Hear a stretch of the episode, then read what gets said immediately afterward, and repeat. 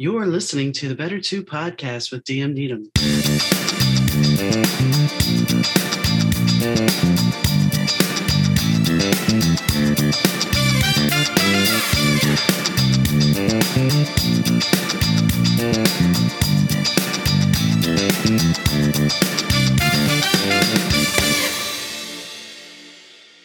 Hi, gang. Donna here. Thanks for tuning into the Better 2 podcast. Today's guest is Susan Robertson. She starts off her journey when she was a child. Her childhood at times was not the most idyllic. There were days where there was no heat in the house on a cold winter's night. I mean, take yourself and put yourself in that position where you're a kid and you don't have any heat. You don't have any light. Everything's done by candlelight. It's cold. And this is going to make an impression on you. This is going to form who you are, because it's going to give you the drive and motivate you to say, I never want to live like this again as an adult. And she doesn't. She has a pretty amazing story of how she created 2 businesses, how she became a stepmom of 4 kids, and how raising them gave her a different avenue and appreciation for things. So I hope you enjoyed the episode. It was really interesting to talk to her. This episode of the Better 2 podcast is brought to you by Kitty Mystic and DM Needham, author of My Days with the Dark Muse, as well as Love is Worth Waiting For. Hi, Susan. How are you doing today? I'm good. How are you? I'm doing good. Where are you located at currently? I live just outside of Charlottesville, Virginia, okay, in a little town called Crozet. So it's not super cold and it's not super wintry. Not yet, no. And I'm looking out my window. I have a view of the Blue Ridge Mountains and lots of golds and reds. And nice. So it'll be 55 today and 30s at night. It's perfect. And we were 50 yesterday and then we were 17 last night. Oh, that's a little cool. Yeah. But welcome to Chicago. You know, one day it'll be during the day it's 80 and at night it'll suddenly drop. So that is our life. So you are coming on the podcast because you decided that you wanted to take a huge risk with your life when it came to your financial independence. And why don't you tell us a little bit about that? Okay. Well, my background, I have to say a little bit about childhood, is I grew up extremely poor, particularly during my teenage years, where we were on welfare. There were times we lived without gas or electricity and water in the dead of winter in Cleveland. And yeah, and there were, you know, sometimes where only candlelight and that kind of thing. And I remember making a decision to myself, with myself, saying, I will never let this happen to me when I'm in control of my life. Because it was very dark, very painful for that. And so my original vocation that I thought I wanted to do based on my background was to become a social worker. And then when I saw how much they made, I was like, no, I've done poor already. Don't want to spend a lifetime doing that. But I still wanted to help people. Well, and, I'm sorry. And the thing about that is, while you're helping all these other people, there's also a certain amount of stress you're going through, because I have a feeling that you most likely are a type of person who takes on other people's problems. Sometimes I've learned not to, but that took some, I had to learn lots of learnings. And so, you know, I went and got a degree in finance and marketing and, you know, was working at a bank when at 26 years old, I realized that that was not the life for me. It didn't matter how financially secure I was. And so my husband and I started a company, a consulting firm company, and I married a man with 4 children. So that was my first leap off of what I would say was, you know, banking, financial security, steady paycheck, ticking all the boxes that I wanted to have ticked from my childhood. And then starting over and having to go through the stresses of making sure we provided for those children. And yet, still did what I would call the American dream, start our own business. And then 5 years ago, company doing absolutely fine. There was something else I wanted to get into. So I jumped again and started all over again. And, you know, we're in my 3rd year of business with a new company, similar similar type of business, but very different products and services.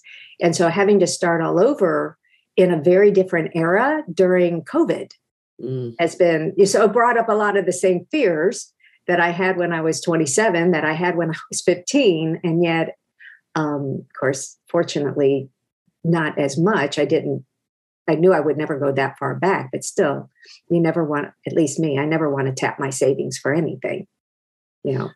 Well, and I was going to say, you know, the fact that you're willing to become a step parent, that's a lot of responsibility. And I had somebody, because I was a step parent myself, I had somebody comment on a post on a short I made. It was an outtake of a video, and I mentioned something about being a step parent. And this person commented that with adoption, a child always knows that they want to be adopted. And with a step parent, you're actually in the relationship for the other person, not for the kids. So the kids aren't wanted. I'm thinking, no. Because I actually have interviewed people that have been adopted, and they're like, I had real bad issues of abandonment because I was adopted. And I'm sure, like myself, you kind of, when you decided, hey, I'm going to be the step parent, especially to 4 kids, ultimately, you know that you're going to have an effect on their life. Yeah. And it's not just something casual. No. And you accept the whole package. Yeah. And knowing that you're in the role of a parent, but you're not the actual parent. And then how do you work with that when, you know, there's very much of a love relationship with both parents? And then, yeah, you're kind of coming in and, you know, of course that was 30 some years ago. Now they're all grown people. And, but yeah, it was, you know, learning how to be a step parent was, and to find that love relationship with them too, because ultimately I never had children of my own. So they were it, you know, right, for me. And they still are it for me, even though they're big people now. And that's the thing. I think the way movies have portrayed step parents for so long in the media, it's like, you're supposed to be the wicked, nasty person. Yeah. Or the, you know, go ahead. It was funny you bring that up, because I remember it was Dee Dee, I believe. She's one of the twin girls, and she must have been 5 or 6 years old. And I heard her behind me, somebody asking, well, who's she? That's Sue. Well, who's she? That's my stepmom. Oh, is she like Cinderella's stepmom? Oh. I heard Dee Dee. And of course, now my ears are perked up. I heard Dee Dee go, no, she's not like that. She's really nice. She's not like Cinderella's stepmom. I'm like, oh, thank God. Otherwise, I would have gotten some feedback, right? Oh, yeah. Yeah. I mean, my situation was kind of different because the girl's mom was out of the picture. So I ended up playing surrogate mom, and I ended up going to school one day with the kids. And somehow it's like, because I did everything. My husband was on the road, so I did everything. And I remember one of the teachers looking at me going, you're actually not related biologically. I'm like, no. She goes, I would have never known the way you look, the way you guys all, I'm like, yeah. So for me, because I ended up walking away, it was a very hard thing, because these were my, you know, they were my kids, just like you're saying. And for people to sit there and say, well, step parents, they don't love those kids. It's BS. Yes, they do. Mm-hmm. And now I've got 8 grandkids. So wow, is nice, you know, because it's really, and we have a great relationship with the children's biological mother.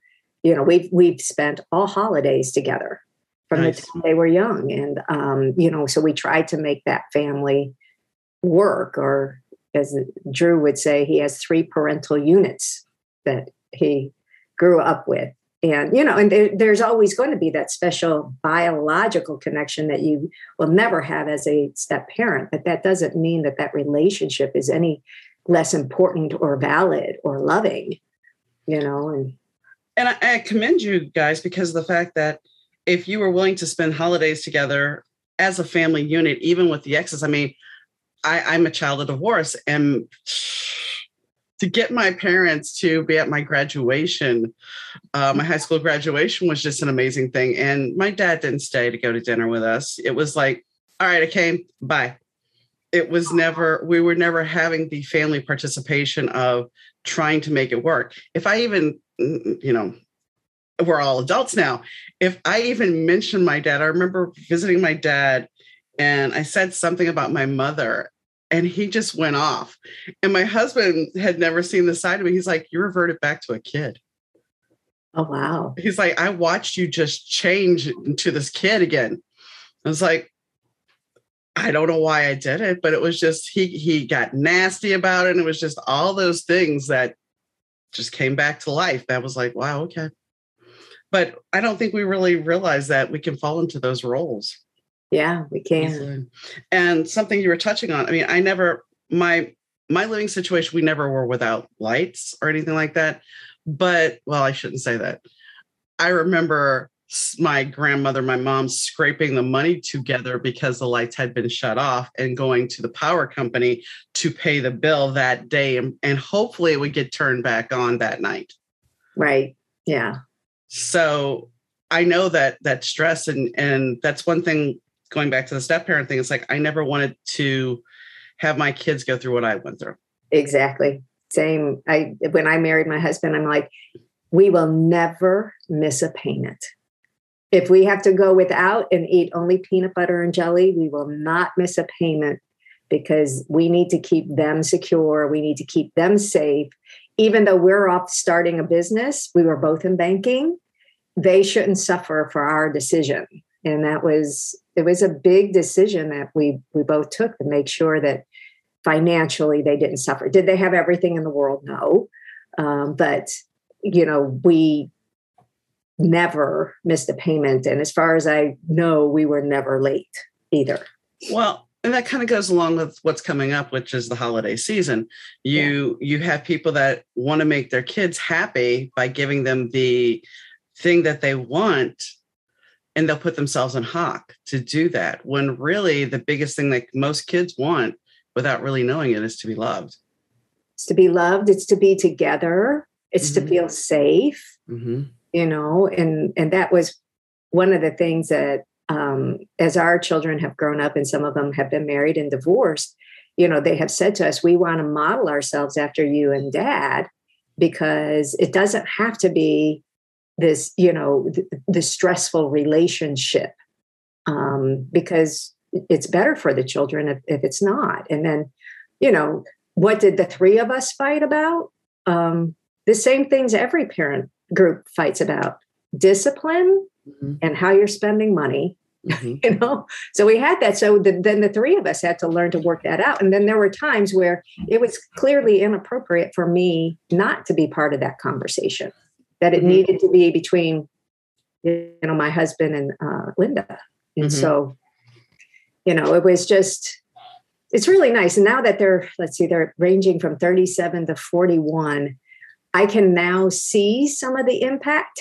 That was like, oh, they really did listen to me. Oh, you know, I really did have an impact. You were saying about, you know, the conversation, and that's the thing about it. For me, I didn't have to worry about that. I had the luxury of not having to, at a certain point, I hate to say it, I became the disciplinarian. I became the one that was the caregiver, sole caregiver.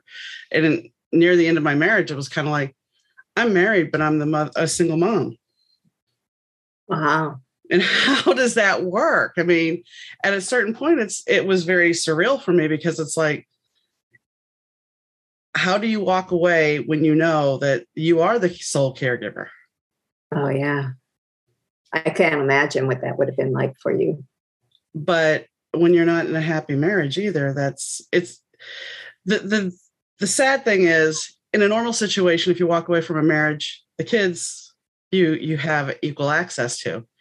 Right. And this, you have no rights. And that's the one thing that's another thing they don't think about. It's like, when a step parent is completely cut out of the kid's life, what are you doing to that child as well? Yeah, exactly.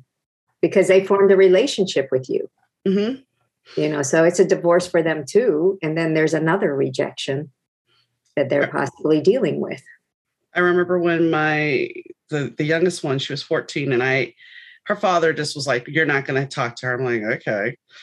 And I was really upset by it. Bothered me for a long time. And I packed up family pictures that I had and I mailed them to them because it's like, you know, they need to see this part of their life. They're with their mom now. They need to see this part of their life. So I sent it, and then I got some letters from my youngest one.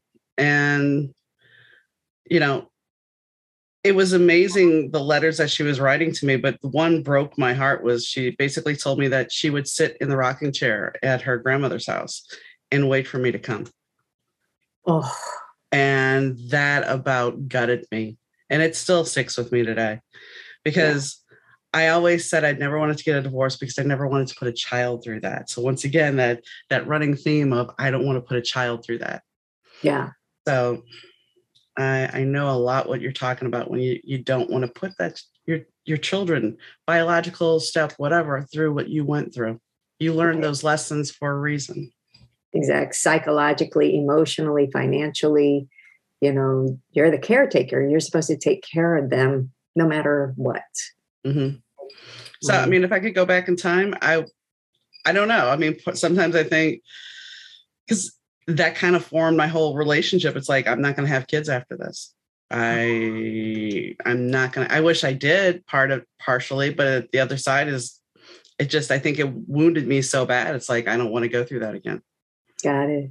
Yeah. So, but I mean, for you, you thrived. You had a partner. Your relationship was solid, and you have somebody that, you know, when you decided, hey, I want to go and do a different business. How did the husband react? Well, he was, because I told him, I said, this is going to take an investment of ours, which surprised me that was coming out of my mouth, being the one that would hoard things, because it meant we were going to be developing a software system to measure leadership behavior and culture, which we didn't have before. And we were going to do it outside of the bounds of our current company. And but I felt so strongly that this was the right thing to do. And it was almost like if I didn't do it, I would regret it. And so I asked Barry, I said, this is how much we're going to have to invest. We're not betting the farm, but it's going to feel like we're betting the farm.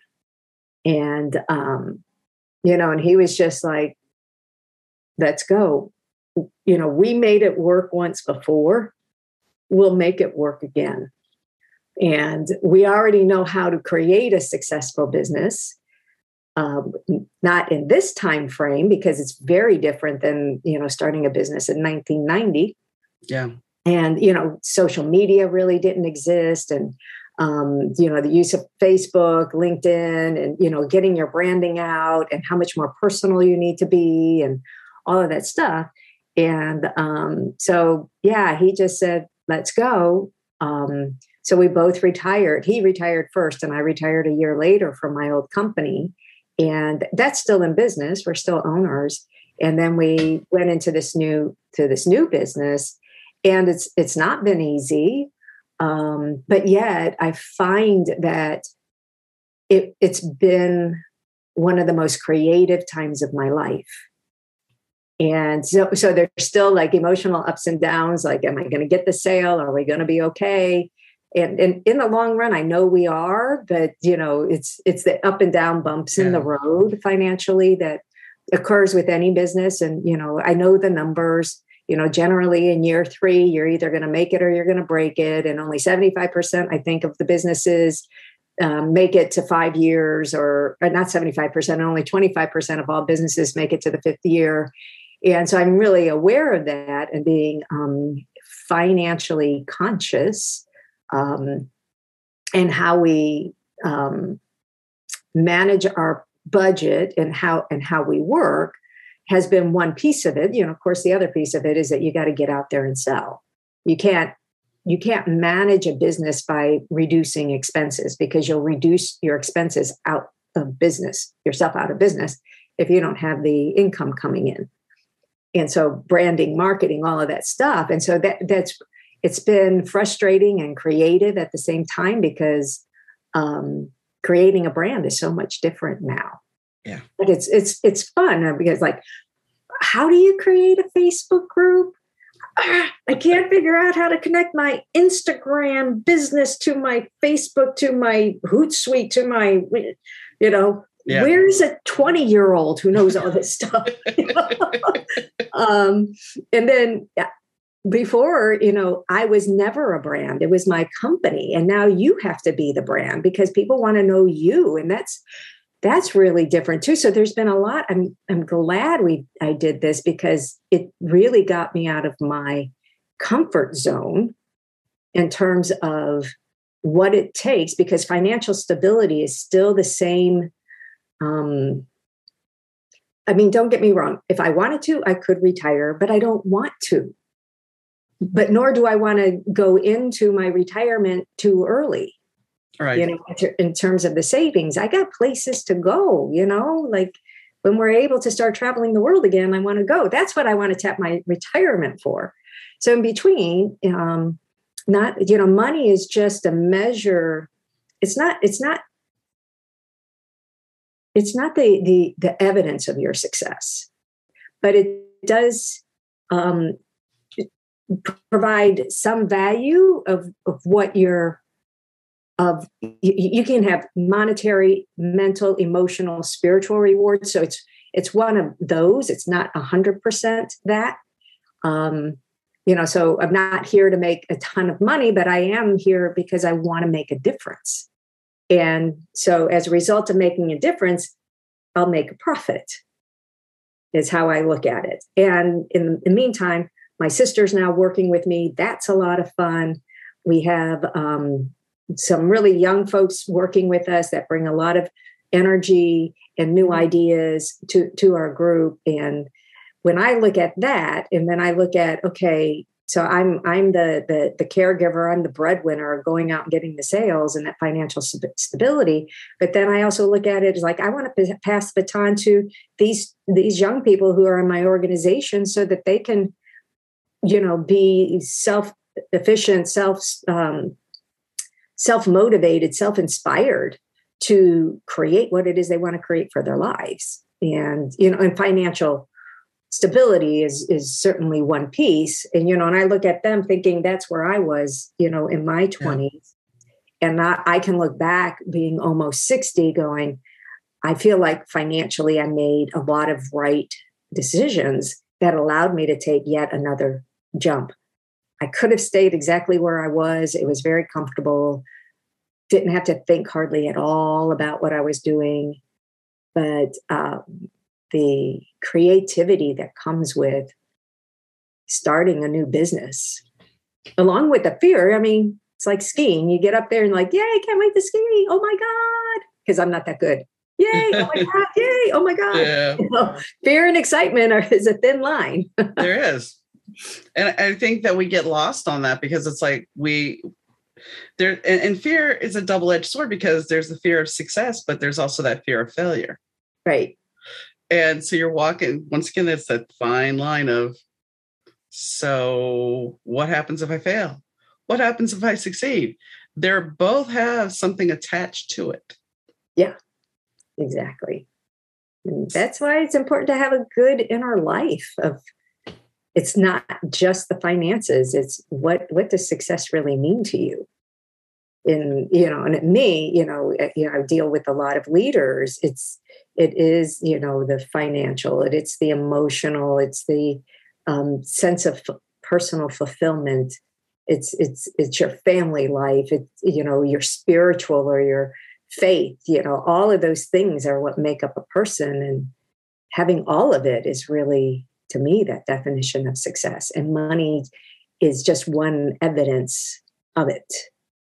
Well, and I think that we have to change the definition of success a little bit because we got to a point in this country where everybody needed a college degree, everybody needed their MBA, everybody needed this. And the fact of the matter is, are you losing something? And is it wrong to look down on somebody who's going to come fix your air conditioner? Or you're but you know what I'm getting at. You know what I'm getting at, though. It's like, Oh, you're going to trade school. Well, you know what? If they can make a decent living, they're happy and they like doing what they're doing. That's success. Well, I can share with you two stories. So both girls, they're twins. They became nurses like their mother. Okay. And both boys ended up becoming entrepreneurs like Barry and me. And, you know, I look at the oldest, Bert, he rather not liked school in high school, and getting him to go was difficult. And, you know, he's got two girls now, but we're in business with him, and he is, I think he's going to probably graduate finally, and he's almost 41 from college. But he's in a business right now on internet security, which he never would have gotten in college, I don't think. And the company's called EthoPass, and he's now pitching to large banks and hospital systems and all of this stuff because of the necessity to keep records safe. Yeah. And I can sort of explain what the business is, but I mean, it's above my pay grade. And I look at him and think, would college have ruined his thinking? You know, mm-hmm. Because for him, the sky's the limit. He's got 5 more huge ideas. And he said, I hope it doesn't happen. He said, but the average millionaire fails, at least goes bankrupt at least 3 times. He said, so I haven't been there yet, so maybe I need to fail. And I'm like, you know, you don't have to do that. But if you can but this thing is like almost ready to take off. And then he's got 2 more behind it, 3 more behind it that are equally disruptive, almost like unicorn kind of ideas that I look at him and I think, I wish I didn't have the fears that I see that he doesn't have. He does have them. He does worry. He's raising 2 girls, he's married, he's got a mortgage, he's got all of that stuff. Then the other one, Drew, his friend, ended up committing suicide after being in Fallujah. And he was sort of lost for a while, didn't know what he wants to do. And now he created a nonprofit called Mattersville. And what they do is he gets tiny homes. He's had land donated. They have tiny homes for vets, PTSD vets to come through. And then they also they save wolves. So the wolves help the vets and the vets help wolves. And they've been creating these sustainable communities. And so you look at Drew, who's running a nonprofit, scraping for every penny, right? And, but the fulfillment that he's getting in terms of making a difference. And he's an animal lover, so just being with the wolves, and you'll see if you saw his TikTok, I'm the alpha. But knowing that vets are able to go there and, what do you need when you have PTSD? You need love, you need acceptance. Yeah. You also need that psychological help as well. Well, these wolves, they've been rescued too, and so it creates a nice community. And so for Drew, yes, he would like to make more money, but it's not all about that either. He has financial freedom, if you will, doing what he does. And Bert's the same thing. And yet he's this big ideas. We're going to get rid of passwords for everybody, internet security on a, distributed network. And that's about all I know about that. And chain, not chain link. Yeah. See, it shows you how much I really know. Blockchain, platform. And so I look at all of that and I think both of them, well, all 4 of them had to face their fear in a certain way. And even Dee Dee now, one of the nurses, she decided, before even COVID happened, but she decided, I want to work at home. So she went back to school, got a programming degree. And now because she's a nurse and there's a thing called Epic, she's now doing programming at home. Nice. And her nursing background helps because it's all about the coding of, right. Stuff like that. And I look at them and I'm thinking, wow, 3 of them ended up being entrepreneurs, if you will, and willing to take financial risk. And that wasn't something we sat down with him and said, you know, so when you start a business, these are the things you need to do. Make sure you have 5 months worth of blah, blah, blah, blah, blah. Somehow we passed on, you know, if you want it, go for it. Yeah. And don't worry about skinning your knees, because you will skin your knees.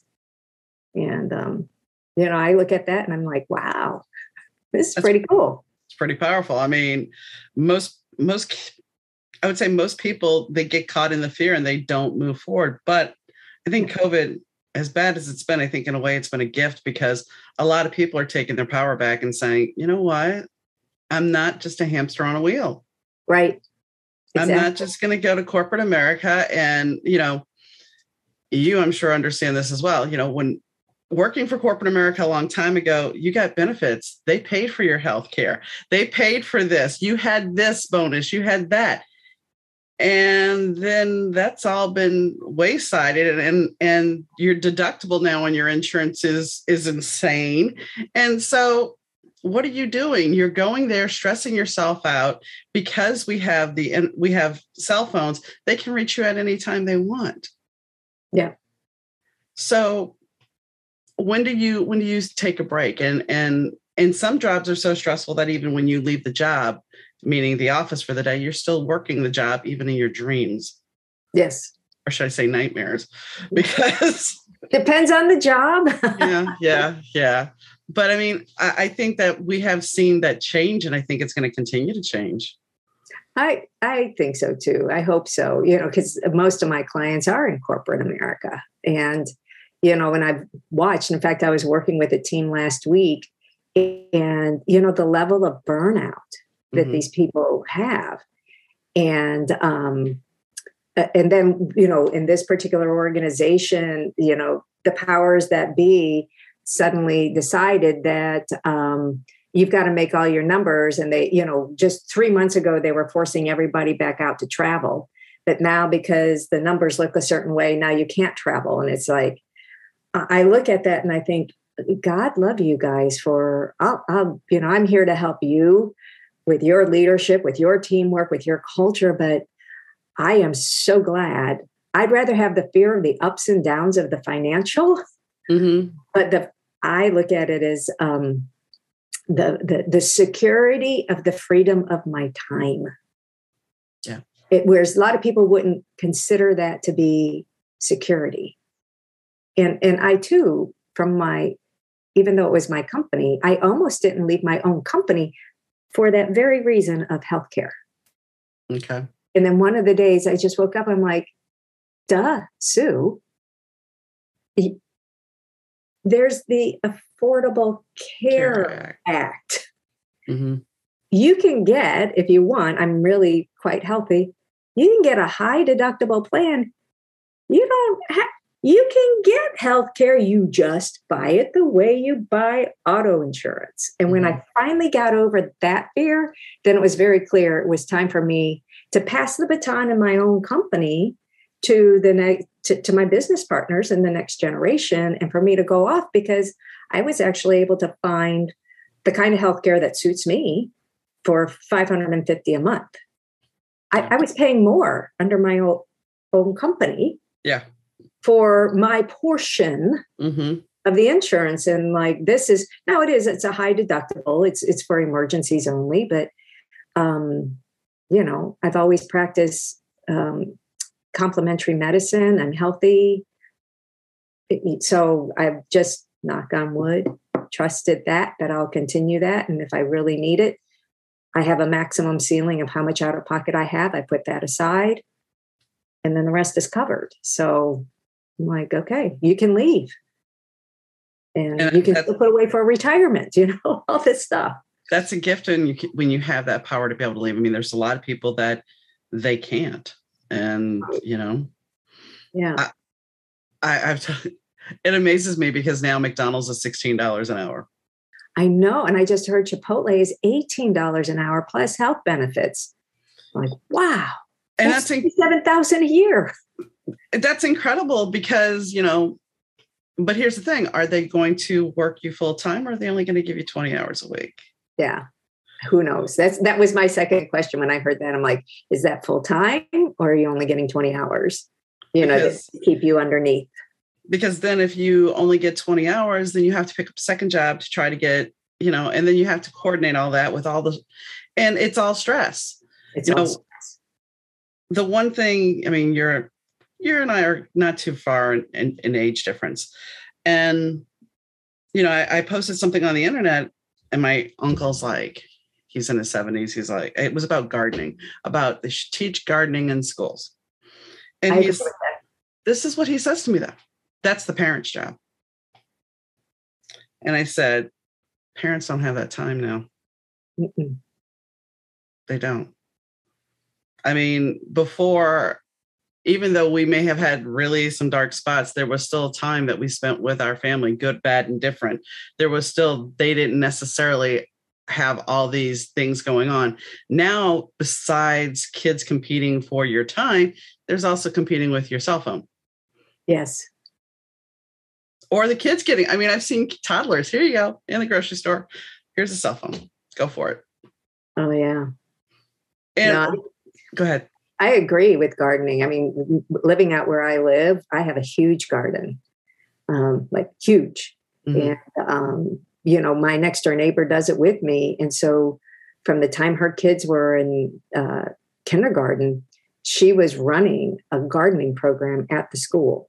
And every grade as they went through, then that was the grade that was helping with the gardens. And she was actually getting, you know, 6-year-olds to eat kale soup. Wow. Yeah. Like, that's impressive. Yeah. Yeah. I'll eat kale in a salad, but I don't know about kale soup, but you know. By the way, she makes it. It's really good. Okay. Yeah. So you also wrote 2 books. Yeah. Tell us a little bit about that. So the first one is called Real Leadership, Waken to Wisdom. And it's based on the idea that some of the best leaders that I ever met really knew how to balance the human side with the productivity side or the business side. And that when they did that, people, you know, in some ways would almost kill for them because they were being treated with respect, but they also, the best leaders that I met were what I would say were human. They were reachable, they were touchable.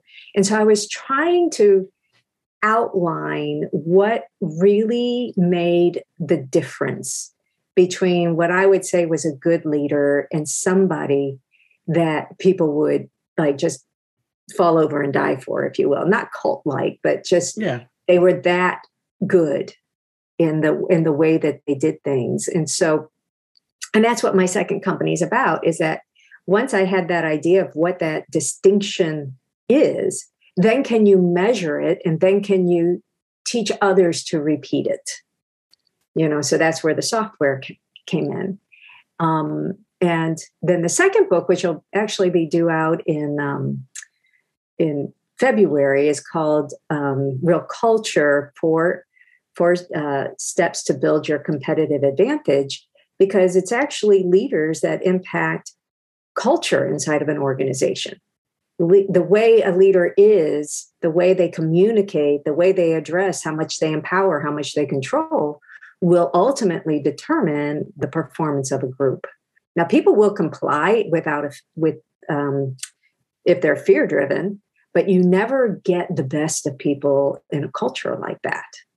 And when you have a culture where people feel inspired and they can be creative, and there's always house rules of whatever organization you work with, you know, those that know how to really lead and help people understand the house rules and not feel victimized by the house rules. There's always going to be house rules. You know, they tend to be highly successful and they stand out. And I would say in the 30 some years that I've been doing this work, I can name 10 people that I feel like sort of really fit this profile. There's others who get close, but you know, again, with this team the other day, there was a decision that was made, and it was just like, it was so fear-based, and it was coming from above this particular group. And this was a C-suite group, and it was, you know, they have regions throughout the globe. And so the next level region, it was just like, that is nothing but fear. And how often fear causes companies to become contracted. And so then they espouse, oh, we need resilience, we need agility, we need engagement and inspiration. Well, you know, because they are, you know, you get people who become so afraid of taking risks, then they go by way of Kodak, yeah. You know, it took me a while to remember. I was like, oh yeah, the BlackBerry. Oh they yeah. Right. That's yeah, the Palm Pilot. The Palm Pilot. Look at Blockbuster. They didn't think Netflix was something to contend with, but we get afraid and we hold on and we don't take risks and we stay in that mold. And I think in some ways that sort of drove me to start another company. Did I get too comfort zoned?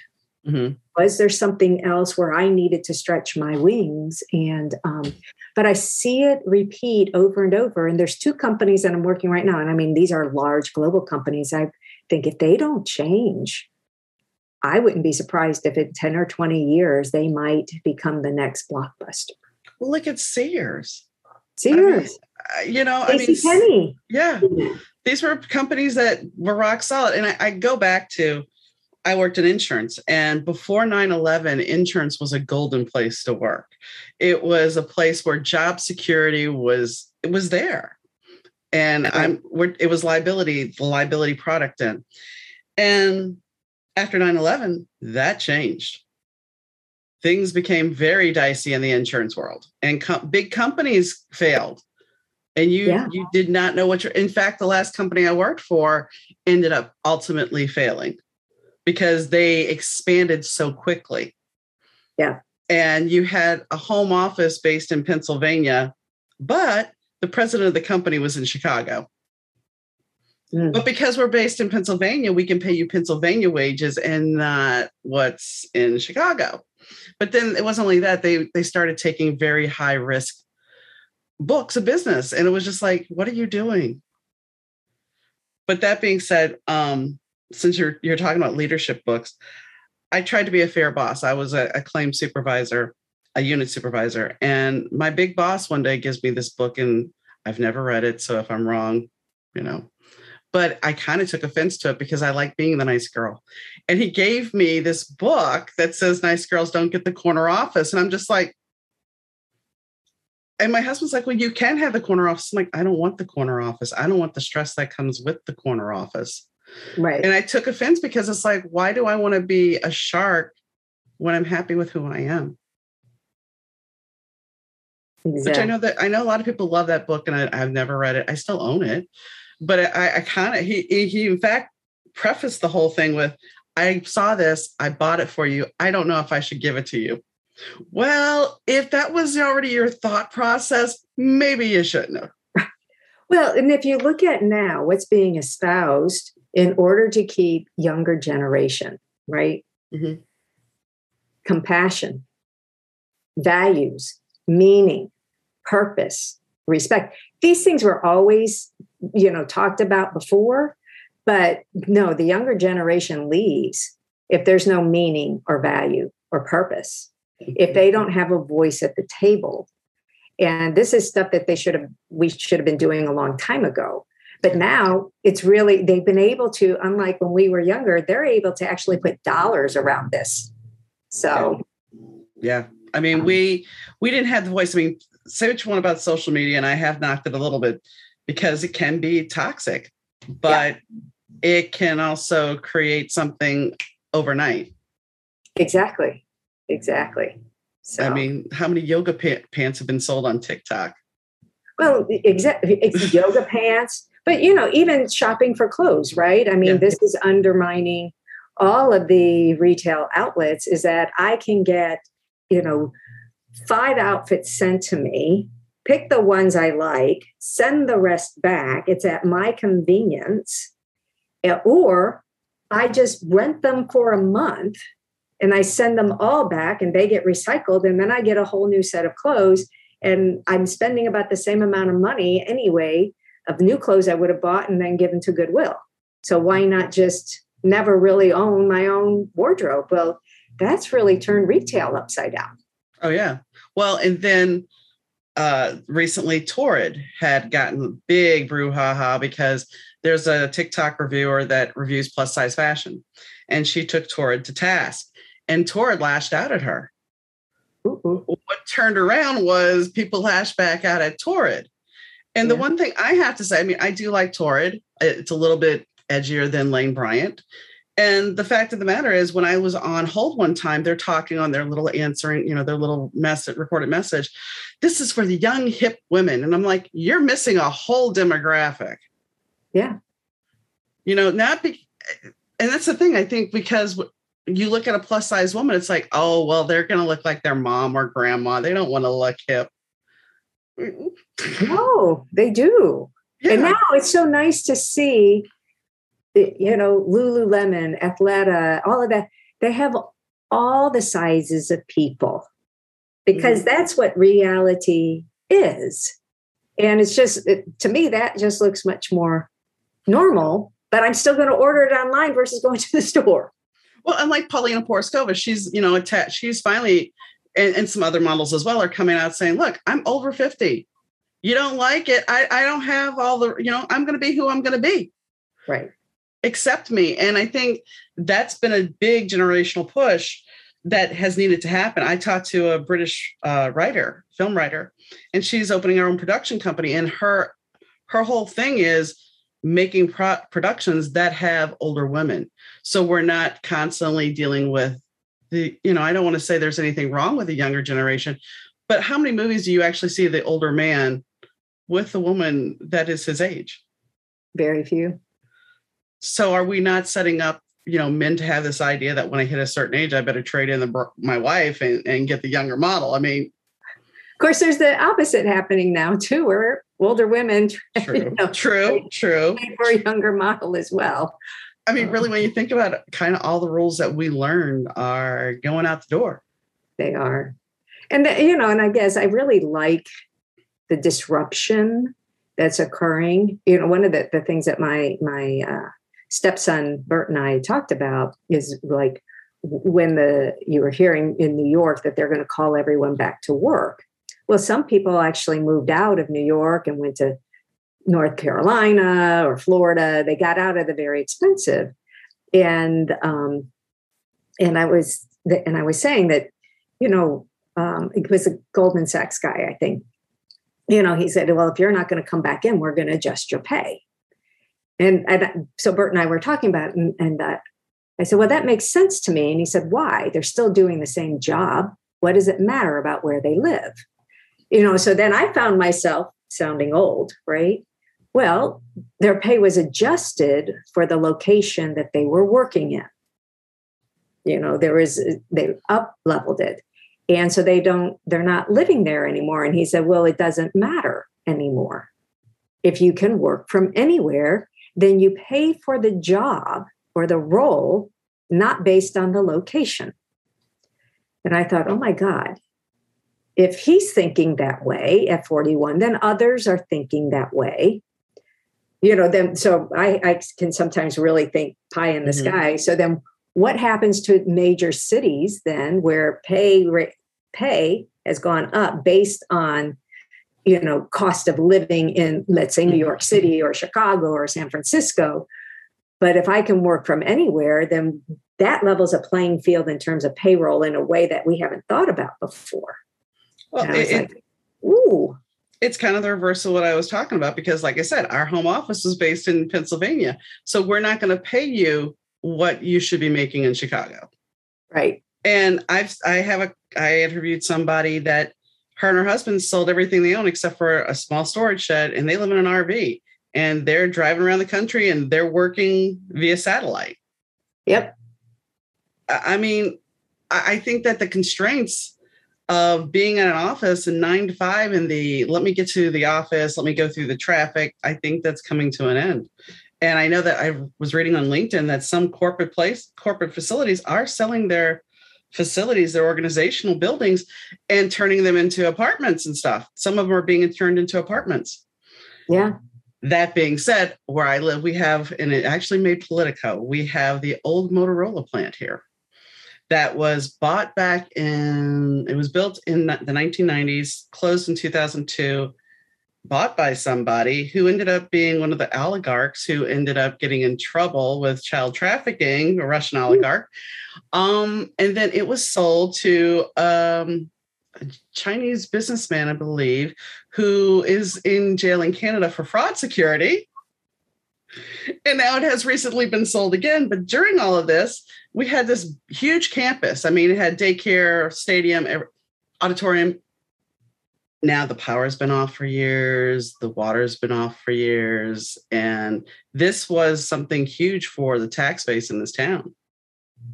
Yeah. And our town actually has a sign that says where success comes naturally. And the first time we drove through and my husband saw it, it's like, where success comes to die. I'm like, that, but I mean, I can't disagree because now they're like, okay, we sold the building again. And everybody in town's like, yeah, let's see what happens now. Who's the owner this time? Oh, it's an investment, a group of investors, which, what does this mean? Who knows? But that's the thing about, you know, all this real estate that we have that's going to now either have to change. I mean, because you can't just sell a building and say, okay, we're going to turn it into apartments, because then you have the whole zoning issue. Then you have the whole tax structure issue. And it's going to change a lot of things, a lot of movable pieces.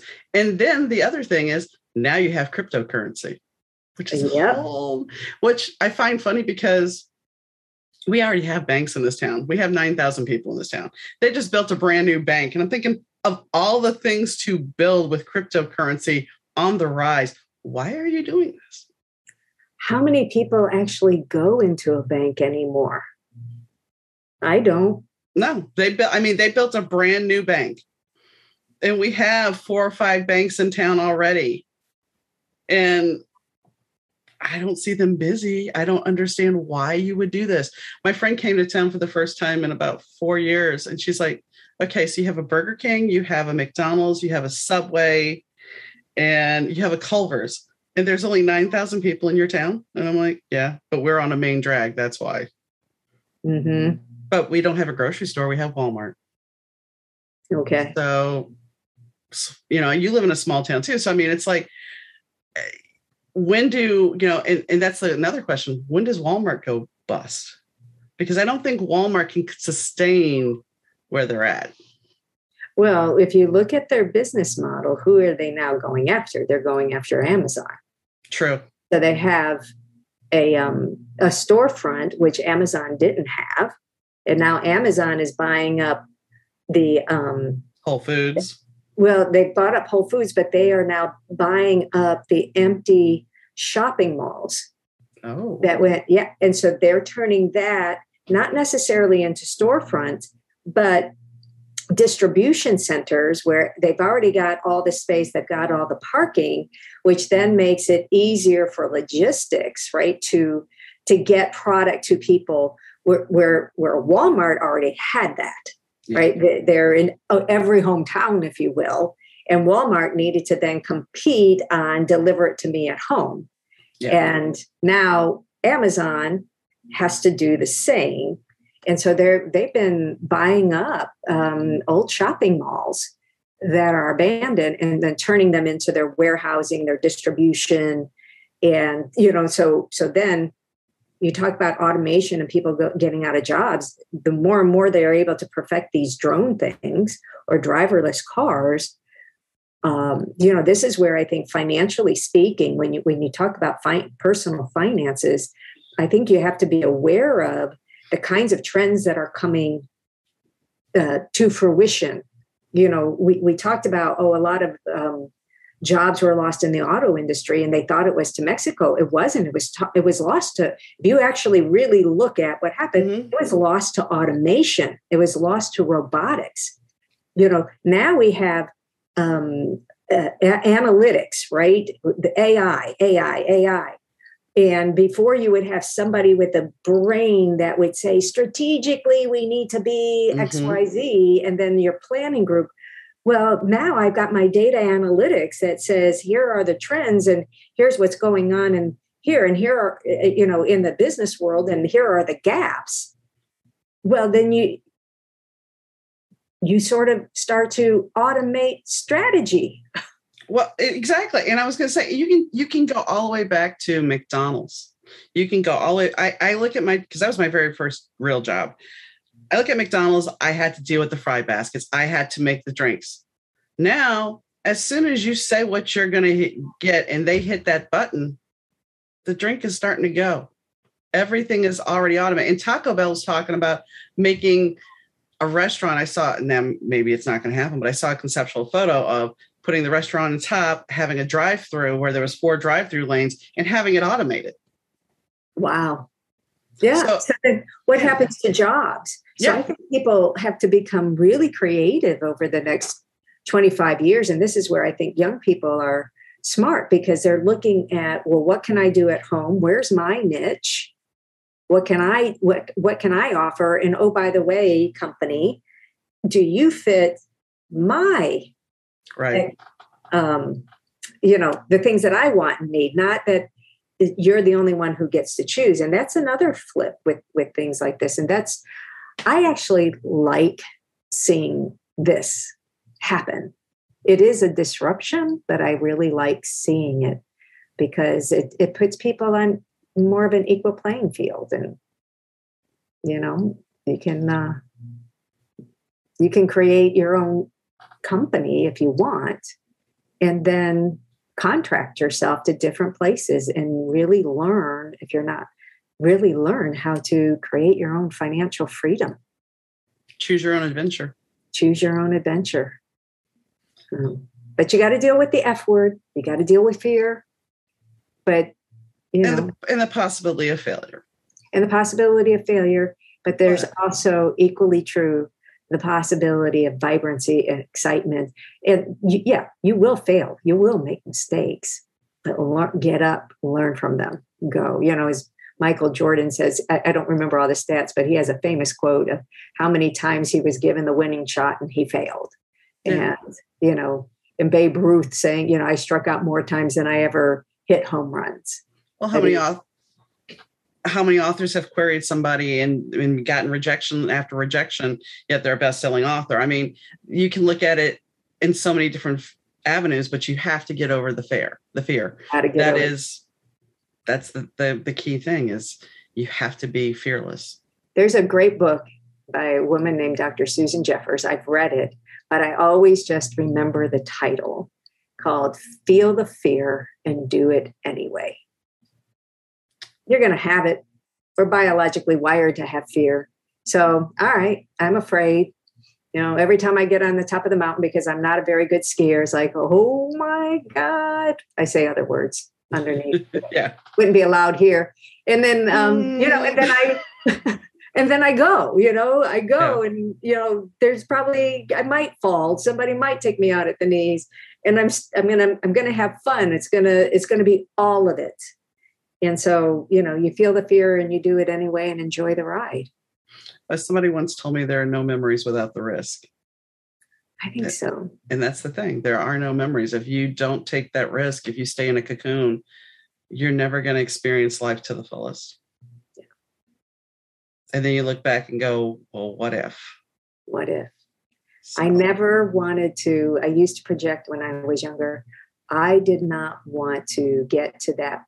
And, it's much closer now than when I was 18, that point where I look back and had regret for not doing something that was really near and dear to my heart. And that's why I jumped and I took the risk again, even though my other company still in business, still doing really well. It was an easy road and I could have just gone another 5 years and then retired, and I still would have enjoyed it. I liked what I was doing, but it was like, when I'm 70, 75, 80, whenever that day comes, I know I would have kicked myself for not trying. Yeah. So, it was almost like I had to jump. I had to. And I'm happy otherwise. It's important that you don't look back and go, okay, I could have done this and I didn't.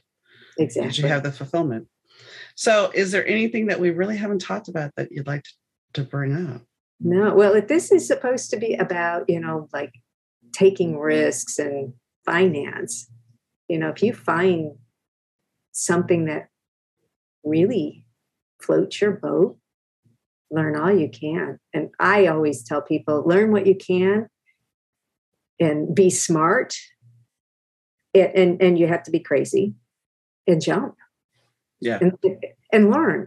Because if you know you're going to make a mistake and fall down, get back up and figure out what didn't work and do it and begin again. That's why I tell people, begin again and move forward. And don't, you know, that's where you have to be a little crazy.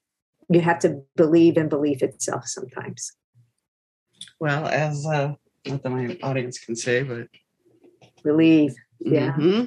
Keep that on my desk. Like Ted Lasso, believe. Mm-hmm. Have you watched that show? No, but I've heard it. It's one of those things I want to check out. But I between the podcast and writing, it's not always an easy thing to do, you know. But that's what they have.